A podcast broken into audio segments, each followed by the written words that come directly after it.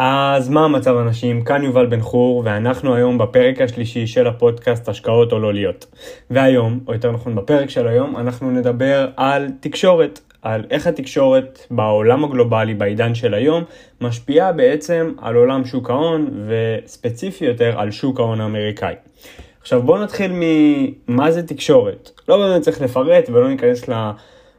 המושגים הערכיים לפי המילון של מה זה תקשורת ותקשורת המונית ומה המשמעות שלה, אבל אנחנו כן יודעים היום שבעידן המדיה החברתית על אחת כמה וכמה, ובעיתונות שהיום הכל נמצא באינטרנט, אנחנו יכולים להבין בן רגע מה קורה בכל מדינה, עיר, אפילו שכונה בעולם. דוגמה קלאסית לזה יכולה להיות איך תוך פחות משבוע, שבוע וחצי, כולנו ידענו שיש איזשהו נגיף בסין, בשכונה סינית או עיר סינית, ספציפית מאוד, שפשוט uh, מתחיל uh, להשתלט על כל המדינה ולאחר מכן על כל העולם. אני לא צריך באמת להסביר איך כל זה השפיע על הכלכלה ועל שוק ההון ועל כולנו בעצם. אני לא חושב שיש מישהו שלא הושפע לטובה או לרעה מהקורונה, אבל כולנו ידענו על זה, ידענו שזה מגיע, יכולנו לשמוע על זה, ואפילו היה קשה להתעלם מזה, כי שיווקו את זה בצורה פשוט מטורפת, וזה העסיק את העולם שנתיים שלמות. עכשיו, התקשורת כאן על פניו כדי להוות איזשהו כלב שמירה, לדאוג שאנחנו נדע הכל, להוות אה, דמוקרטיה טהורה לחלוטין. וגם בשוק ההון אנחנו כביכול מונגשים לכל מידע שאותו נרצה לדעת. עכשיו, איך אנחנו מונגשים לדברים האלה? על ידי, לצורך העניין, אה, מדורים כלכליים, אם זה כלכליסט או גלובס פה בארץ, בחו"ל כמובן יש את יאו אה, פייננס ועוד המון המון המון המון ערוצי תקשורת. בלומברג. אה, אבל יש לי בעיה אחת עם. עם הנגישות המטורפת הזאת, שלפעמים אנחנו שוכחים שיש מי שעומד מאחורי כל הידיעות האלה, יודע שאנחנו מקשיבים לו, גם באוזניים, וגם מקשיבים לו בפעולות.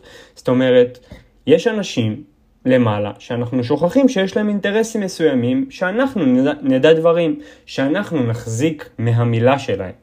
אותם אנשים נקראים המוסדיים, שהם בעצם אה, קונספירציה או לא, בעיניי כן, בעיניי זאת המציאות הכוונה, אה, הם שולטים בערוצי התקשורת ודואגים שאנחנו נדע או לא נדע דברים.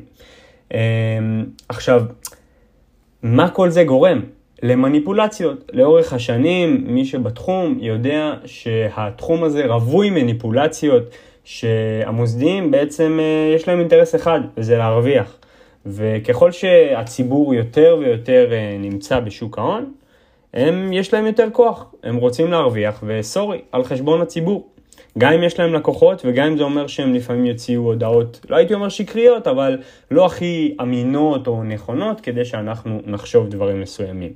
אותם דברים נקראים מניפולציות מהסיבה הפשוטה, שאם עכשיו, לצורך העניין, גוף מוסדי גדול כמו בלק רוק, או ברקשיר הדווי, או בתי השקעות אה, גדולים ברחבי העולם בכלל ובארצות הברית בפרט, יוציאו הודעות שלצורך העניין עוד לא פגשנו את התחתית של שוק ההון, בזמן ששוק ההון פשוט מתרסק.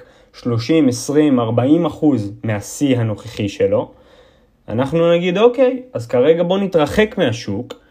מה שאנחנו לא יודעים שאותם בתי השקעות לא משחררים סחורה, להפך הם מנצלים את המצב שהמחיר כל כך זול ואפילו קונים אותו. זאת אומרת, הם אומרים דבר אחד ופועלים אחרת, מה שנקרא אחד בפה, אחד בלב. ולצערי, יש המון המון המון סוחרים ומשקיעים שהם חלק מהציבור, פרטיים, שמקשיבים לידיעות האלה, מחזיקים מהבתי השקעות האלה בצדק, ופועלים בהתאם למה שהם אה, שומעים ומבינים. עכשיו, למה זה מפריע לי? זה מפריע כי אני אהיה עדין במילים שלי, אבל רוב הזמן מדובר בשקר. רוב הזמן. עכשיו, למה כל זה קורה? שוב, כי צד אחד מרוויח, צד אחד מפסיד, ככה זה עובד בכל העולם, בכל החיים וגם בשוק ההון. ובדיוק בשביל זה אני, כות... אני יותר נכון מקליט את הפרק הזה, שאנחנו בעצם ננתח מה היתרונות ומה החסרונות אה, שבלקרוא ולהקשיב ולהיחשף לגופי התקשורת האלה. אני יכול להגיד לכם אישית שאני משתדל אני משתדל כמה שפחות להיחשף לגופי התקשורת, וגם אם אני כן נחשף, אני כבר מודע לזה שמה שכתוב שם, רוב הסיכויים שיקרה הפוך, ואולי לפעמים אני אפילו משתמש בזה. אז היתרון הראשון הוא מה שאמרנו בהתחלה, זה שכל המידע מונגש לנו, איזה כיף, ואפילו לפי גוש, גופים ששווה להחזיק מהם, שווה לשמוע עליהם. אה, אבל זה גם חיסרון, כי הם לפעמים אה, מפעילים עלינו מניפולציות, שאם נקשיב להם, יש מצב גדול שנפסיד, כי בוא לא נשכח, יש להם אינטרס, וזה להרוויח, ולהרוויח על חשבוננו. היתרון השני הוא לעשות את מה שאני עושה, שזה גם במידה, ואני משתדל מאוד שלא, נחשפנו לאיזושהי ידיעה חדשותית על ידי בית השקעות כזה או אחר, שסוף העולם הגיע, או שזה הזמן לקנות מניות כי השוק עומד להתפוצץ. אז יודעים לעשות את ההפך, ממש ככה, עם כמה שנשמע מוזר ומצחיק. החיסרון של זה, על פניו, לפעמים הם דוברי אמת, ויש מצב שאם אנחנו נלך נגד מה שהם אומרים, אנחנו במילים אחרות נלך נגד ההרמוניה של השוק. וזה לא מה שאנחנו רוצים לעשות. סוחר ומשקיע חכם הולך עם השוק ולא נגדו, הוא לא מנסה להמציא את הגלגל. רק ככה אפשר להרוויח לאורך זמן. יתרון שלישי וחשוב הוא שלפעמים יש ידיעות חדשותיות שלא קשורות למוסדיים. זה לא קשור לאינטרסים ולמניפולציות שהם כן או לא מנסים לעשות. לצורך העניין, כמו שאמרנו בתחילת הפודקאסט, קורונה. מי שידע ויש לו ניסיון באמת עמוק בעולם הפוליטי ושוק ההון וכל העניין שקשור לתקשורת, ידע להבחין שקורונה שווה נגיף, שווה איזושהי התפרצות מחלה במדינה מרכזית ברחבי העולם שהיא סין, שהשלוש הגדולות אם תשאלו אותי זה כמובן ארצות הברית, רוסיה וסין, יגרום לטלטלות בשוק ההון. זה מידע שמי שהיה ערני וככה אמנם לא נביא, אבל ידע לראות את מה שעתיד לבוא, יכל להרוויח. יכל לראות מה עומד לקרות, לשנות פוזיציות, לסגור, לנתב את התיק שלו לטובת כמובן עצמו ולטובת מה שעומד לקרות. החיסרון של הדבר הזה הוא שא', לא באמת אפשר לדעת. ב', כמו שאמרתי, אנחנו לא נביאים. אף אחד מאיתנו לא נביא עד כמה שאני יודע, ואי אפשר באמת לחזות את העתיד. כל יום יכול להופיע בחדשות איזשהו נגיף, עכשיו במיוחד בשנה האחרונה, או בחצי שנה האחרונה יותר נכון, צצים אלפי נגיפים שהם דמויי קורונה, ואפשר להגיד הנה זה חזר, ושוב השוק התרסק, ושוב סוף העולם הגיע, והנה אנחנו שוב נכנסים לסייקל הזה של סגרים וחיסונים ומסכות וכל הבהלה הציבורית הזאת. ולכן לא באמת ניתן לייחס איזושהי חשיבות ליתרון הזה, אבל אפשר להיות uh, ספקולנטים, זה נקרא בשפה המקצועית, שזה ככה לחזות, או יותר נכון uh, לשער את כיוון השוק, ביחס, שוב, למה שקורה בעולם. עכשיו, מי שכן פועל בצורה הזאת, יכול לפעול בצורה חכמה. לצורך העניין, נחזור למה שהיה ברוסיה-אוקראינה בחצי שנה האחרונה, ואפשר פשוט לראות באיזה תחומי פעילות עיקריים, אם זה יבוא, ייצוא, שיווק, אה, אה, אה, אה, בקיצור, תחומים מרכזיים שבהם מדינה או מדינות מסוימות עוסקות, לצורך העניין חיטה ברוסיה-אוקראינה, ולנצל את המומנטום כדי להרוויח. אני יכול להגיד לכם שבמהלך השיא של המלחמה בין רוסיה לאוקראינה, אני כתבתי לא מעט אופציות על החיטה, ככה שהרווחתי מכל המצב. למה? כי בדקתי וראיתי שהחיטה היא אחת מה... מהתחומים המרכזיים שבהם גם רוסיה וגם אוקראינה מייצאות לעולם. הם בין המדינות המרכזיות, ואם יש מלחמה ואין ייצוא, אז יש איזשהו חיסרון עולמי בחיטה, והנכס ירד וירד חזק. לעומת זאת סחורות, סחורות שונות, כמו אה, נפט וגז, נפגעו בהתחלה, אבל הרקיעו שחקים אחר כך. זאת אומרת, הכל מאוד מאוד תנודתי, וניתן להבין זאת על ידי במה המדינות האלה מתעסקות, ומבחינת התקשורת, מה שקורה בעולם כן משפיע על שוק ההון, גם אם לא מדובר על ידיעה חדשותית, אלא היגיון של סוחר ומשקיע שיודע איפה הוא רוצה שהכסף שלו יהיה.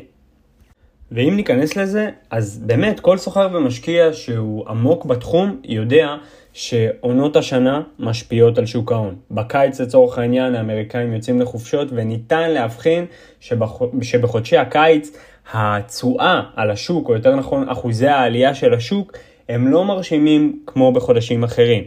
אה, אז עונות השנה. חגים, שיש חגים אמריקאים, בלא מעט ימים אין ימי מסחר, אני יכול להגיד לכם, אני מנצל את זה לטובתי האישית, אני מנצל שחיקה של אופציה, דיברתי על זה בפרקים שמתעסקים באופציות, מנצל שחיקה של אופציה בכך שיש ימי מסחר שהם לא פעילים, ופחות אנשים יכולים אה, לקנות ממני את האופציה, מה שגורם לאופציה להיות שווה יותר. ואיך שכחתי, כשיש בחירות לנשיאות ארצות הברית, כשנבחר נשיא אחת לארבע שנים בארצות הברית, ניתן להרגיש את חוסר הוודאות בקרב המשקיעים האמריקאים בשוק. ניתן לראות שהימים האלה הם יותר תנודתיים, הם לפעמים עם מחזורי מסחר יותר גבוהים ופחות גבוהים, ומרגישים שהשוק לא במצב טבעי.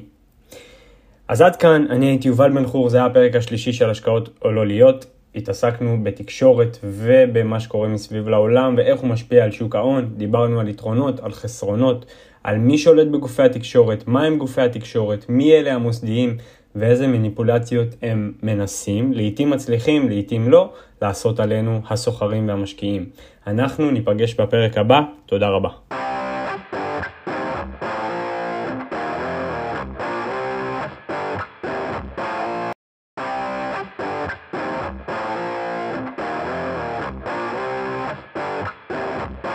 אז מה המצב אנשים? כאן יובל בן חור, ואנחנו בעוד פרק של השקעות עולוליות, שזה הפודקאסט שלי.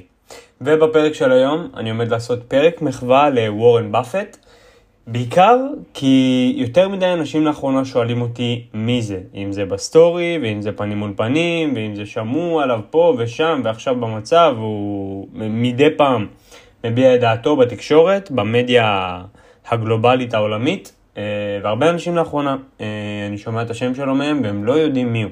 אז בפרק הקרוב אני עומד להבין בעצם מי הוא וורן באפט, מה הוא, מה הוא עשה, מה הוא עושה, איך הוא חושב, והדבר המעניין ביותר, מהי תזת ההשקעות שלו, ואנחנו בהמשך נבין למה זה כל כך מעניין. אז אה, וורן באפט הוא איל הון, משקיע ופילנטרופ אמריקאי. הבחור נולד ב-30 לאוגוסט 1930, מה שאומר שהיום הוא בן 91, נכון להקלטת פודקאסט זה. הוא מכהן כיום כיושב ראש ומנכ"ל חברת ההחזקות ברקשר הטווי. הוא נחשב למשקיע הפרטי הגדול ביותר בעולם, הונו האישי נעמד על כמעל ל-126 מיליארד דולרים. מה שהופך אותו לבן אדם החמישי בערך הכי עשיר בעולם, נכון להקלטת פודקאסט זה.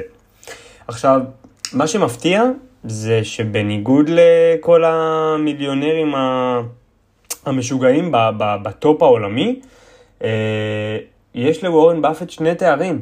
הוא התחיל ללמוד באוניברסיטת אה, פנסילבניה, אני מקווה שאני אומר את זה נכון, וסיים תואר ראשון במנהל עסקים באוניברסיטת נברסקה, לינקולן, ששם הוא הוסמך ככלכלן. ב-1951 הוא סיים תואר שני בכלכלה באוניברסיטת קולומביה, והכל התחיל ב-1965, שהוא רכש אה, חברת טקסטיל שנחשבה מאוד כושלת בשם ברקשר הטווי, והפך אותה לחברת השקעות. כשהוא רכש אותה, ההון שלה נעמד על בערך 22 מיליון דולר. ומי שיודע או מי שלא יודע, היום הערך שלה עומד על 250 מיליארד דולר. מה שאומר שהבן אדם יודע מה הוא עושה. יש גם שיא לחברה הזאת, היא כמובן מונפקת בבורסה, והשיא היה אה, במאי 2021, ב-10 במאי 2021, זה היה בערך על 440 אלף דולר למניה בודדת. זה שיא, אין שום מניה בעולם שאי פעם הייתה אה, בסכום כזה על מניה בודדת. הפעילות של וורן באפט מתבססת בעיקר על השקעות לטווחים ארוכים, והוא מנסח את זה בצורה הכי יפה שיש, אה, ואני מצטט: אני קונה עסקים, לא מניות, עסקים שארצה להיות בעליהם לנצח. וזה בעצם תזת ההשקעות שלו במשפט אחד, ואני מאוד מסכים איתו. אני חושב שאם בן אדם כבר החליט שהוא רוכש כהשקעה אה, חברת ערך או חברת צמיחה כלשהי, הוא צריך להבין את המשמעות של זה, הוא צריך להתחבר לסגנון של החברה שבה הוא השקיע, אה, לתעשייה, וממש כאילו הוא הבעלים של החברה. עכשיו, הוא ידוע בתור אחד שמחזיק השקעות מאוד סולידיות יחסית לתעשיות מסורתיות, והעובדה שהוא לא מעורב יותר מדי בחברות כמו הייטק, טכנולוגיה ותקשורת, שהרבה אנשים מרימים על זה גבה, אבל אין מה לעשות, הבחור את הכסף שלו עושה ועושה טוב. אה, אחת ההשקעות הגדולות ביותר שלו היא חברת קוקה קולה, שכולנו אוהבים ומכירים. את המניות שלו הוא מחזיק כבר עשרות שנים, וגם בהשקעות השמרניות האלה ובתזה המאוד שמרנית שלו, יש כישלונות. לצורך העניין ב-2011 הוא רכש עבור ברקשיי הדווי אה, מניות של IBM על סך 10 מיליארד דולר, והערך ירד אה, כמעט למיליארד דולר ממש אחד, אחרי דוח מאוד מאוד מאוד בעייתי של IBM, שמי ששנים בתחום יודע על מה אני מדבר, זה נזכר לדורות. ולא לא סתם, הרבה אנשים מפחדים אה, להחזיק בחברות לטווח ארוך, במיוחד שהן פתאום מדווחות ועשויות לדווח דוחות כאלה שליליים. אה, וורן באפט ידוע בעוד כישרון שלו, שזה החוש הומור שלו, שהוא כמעט בכל אמרה שלו משתדל אה, להשתמש בהומור. אה, סתם נגיד לצורך העניין, הוא אמר שסביר להניח שכל עסק מתישהו יתנהל על ידי אידיוט, אז צריך להשקיע בעסקים שכל אידיוט יוכל לנהל אותם. עוד אמרה אומרת שלגבי מידע פנים, הוא טוען שהדרך הכי מהירה להתרושש בשוק ההון היא קופה עם מיליון דולר ושימוש במידע פנים, הוא אומר את זה כמובן, כי 90% מהזמן מידע פנים רווי מניפולציות של אנשים בעלי אינטרסים וכוח והשפעה שעומדים מעלינו ומניעים את השוק בהתאם למה שהם רוצים, בהתאם לאינטרסים שלהם. אה, אני ארצה לעבור על עשרת החוקים של וורן באפט להצלחה בשוק ההון. אה, החוק הראשון והכי ידוע שלו הוא לעולם אל תפסידו כסף. עם כמה שזה נשמע מצחיק וכאילו קלישאתי, אה, בתכלס זה באמת חוק מספר אחד, כי אם אנחנו מפסידים כסף לאורך זמן, כנראה שאנחנו לא בתחום הנכון, או שאנחנו עושים משהו לא נכון, או שלמדנו, סליחה על ההפסקות, או שלמדנו אה, בצורה לא נכונה. עכשיו, שלא נבין לא נכון, גם לבאפט היו ויש כישלונות, אבל החוכמה היא להצליח יותר מאשר להיכשל, ואצל וורן באפט אחוז ההצלחה הוא גבוה מאוד. החוק השני של וורן באפט במסחר והשקעות הוא ריבית דריבית, מה שאפשר להגיד אפילו תשואה על תשואה. אה, מאמין שרובנו יודעים מה זה אומר, זה אומר שעושים תשואה כל כך מספקת, לצורך העניין בשנה מסוימת, ומשתמשים בכסף שעשינו על מנת להמשיך ולהשקיע, ובאיזשהו מקום אנחנו משקיעים ללא סיכון ומכפילים את התשואה על התשואה. אה, זה כמובן לאורך טווח ולא בשנה-שנתיים, זה על פני כמה שנים טובות.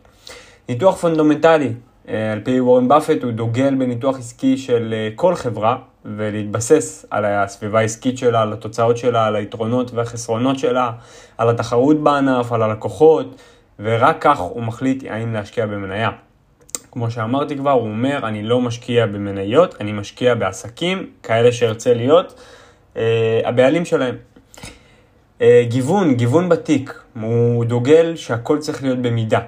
מה שאני מצטט, גיוון רחב מאוד נדרש רק כאשר משקיעים לא מבינים מה הם עושים. ובצדק הוא אומר את זה. למה? כי כן צריך לגוון, אבל לא יותר מדי. צריך להיות מעורב בתעשיות מסוימות, כאלה שאנחנו מבינים בהם, ובמכשירים פיננסיים מסוימים, כאלה שאנחנו גם מבינים בהם.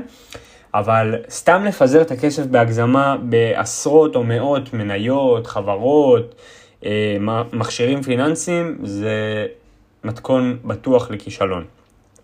השקעות ארוכות טווח הרעיון המרכזי בהשקעה בבורסה הוא בחירת מניות של חברות טובות במחירים טובים ולהישאר בהשקעה כל עוד החברות הן טובות. כשאתם חושבים על השקעה במניה, אם אתם חושבים על להחזיק בה לפחות לעשר שנים, אל תשקיעו יותר מעשר דקות החלטה. מה שאומר שבאש ובמים, אנחנו עם ההשקעה שלנו אנחנו לא אמורים לנטות, למכור החזקות אחת ל... בוא נגיד לעיתים קרובות. החוק השישי של וורן באפט להצלחה במסחר והשקעות הוא התנודתיות. הוא טוען שהתנודתיות היא חבר. התנודתיות בשוק ההון היא לא אויב. הפיקו רווח מהטיפשות במקום להשתתף בה. זה ציטוט נוסף של באפט ומאוד נפוץ. אנחנו פשוט מנסים לפחד כשאחרים גרידים ולהיות גרידים כשאחרים פוחדים. המשמעות של הציטוטים האלה הם אל תהיו חלק מהעדר, תחשבו על העסקים הטובים, ואם העסק להערכתכם יהיה טוב גם בהמשך, אז דווקא כשהמחירים יורדים וכולם פוחדים, זה הזמן הטוב ביותר להשקעה. וגם ההפך, אם המחירים עולים כי כולם גרידים, אולי הגיע הזמן למכור ולהתנתק מהעדר. אחרי הכל, השוק, השוק תנודתי למעלה ולמטה אם נרצה או לא נרצה, וניתן לנצל את התנודתיות הזאת לרווחים, כמו כל דבר. החוק השביעי אומר להשקיע אך ורק בעסקים שמראים ביצועים טובים. בורן באפט טוען שלא משנה כמה מצב השוק יהיה חיובי או שלילי, אם עסק הוא טוב עם ביצועים טובים, בסופו של דבר המניה שלו תלך בעקבותיו. החוק השמיני אומר, תמיד יש יותר ממקק אחד. בעסקים בעייתיים, ברגע שבעיה אחת תיפתר, בעיה אחרת תצוץ. אף פעם אין רק מקק אחד במטבח מטונף. מנהלי כספים מקצועיים, במצטבר אנשים לא מקבלים תמורה בעד כסף ממנהלי אה, כספים מקצועיים, מה שאומר שהכסף נמצא אצל הציבור והמוסדיים שואפים לאסוף אותו מהציבור, ולא מניהול גאוני של השקעות ונכסים. העמלה, וזה החוק האחרון, העמלה היא לא חבר, היזהרו מעמלות. התשואה באה, התשואה הולכת בהתאם לביצועים שלנו, אבל העמלה תמיד נשארת. זה השאיפה לשלם תמיד את העמלות הנמוכות ביותר, ואם אתם יודעים מה אתם שווים ואתם באמת חיים את שוק ההון, תשאפו לשלם כמה שפחות עמלות, זה סתם נוגס לכם מהרווחים. ועד כאן לפרק שלנו היום. אני הייתי יובל בן חור, שמחתי להקליט לכם, אני אוהב מאוד את וורן באפט ומסכים איתו כמעט על 90% מהדברים שהוא אומר, מי אני בכלל שאני אסכים איתו, אבל כן, אה, לומד ממנו המון, הרוב מבחינת mindset של איך משקיע אמור לחשוב ולהתנהג. אה, ועד כאן, לפרק הבא, אנחנו ניפגש בפרק הבא, שיהיה לכולם המשך יום מדהים.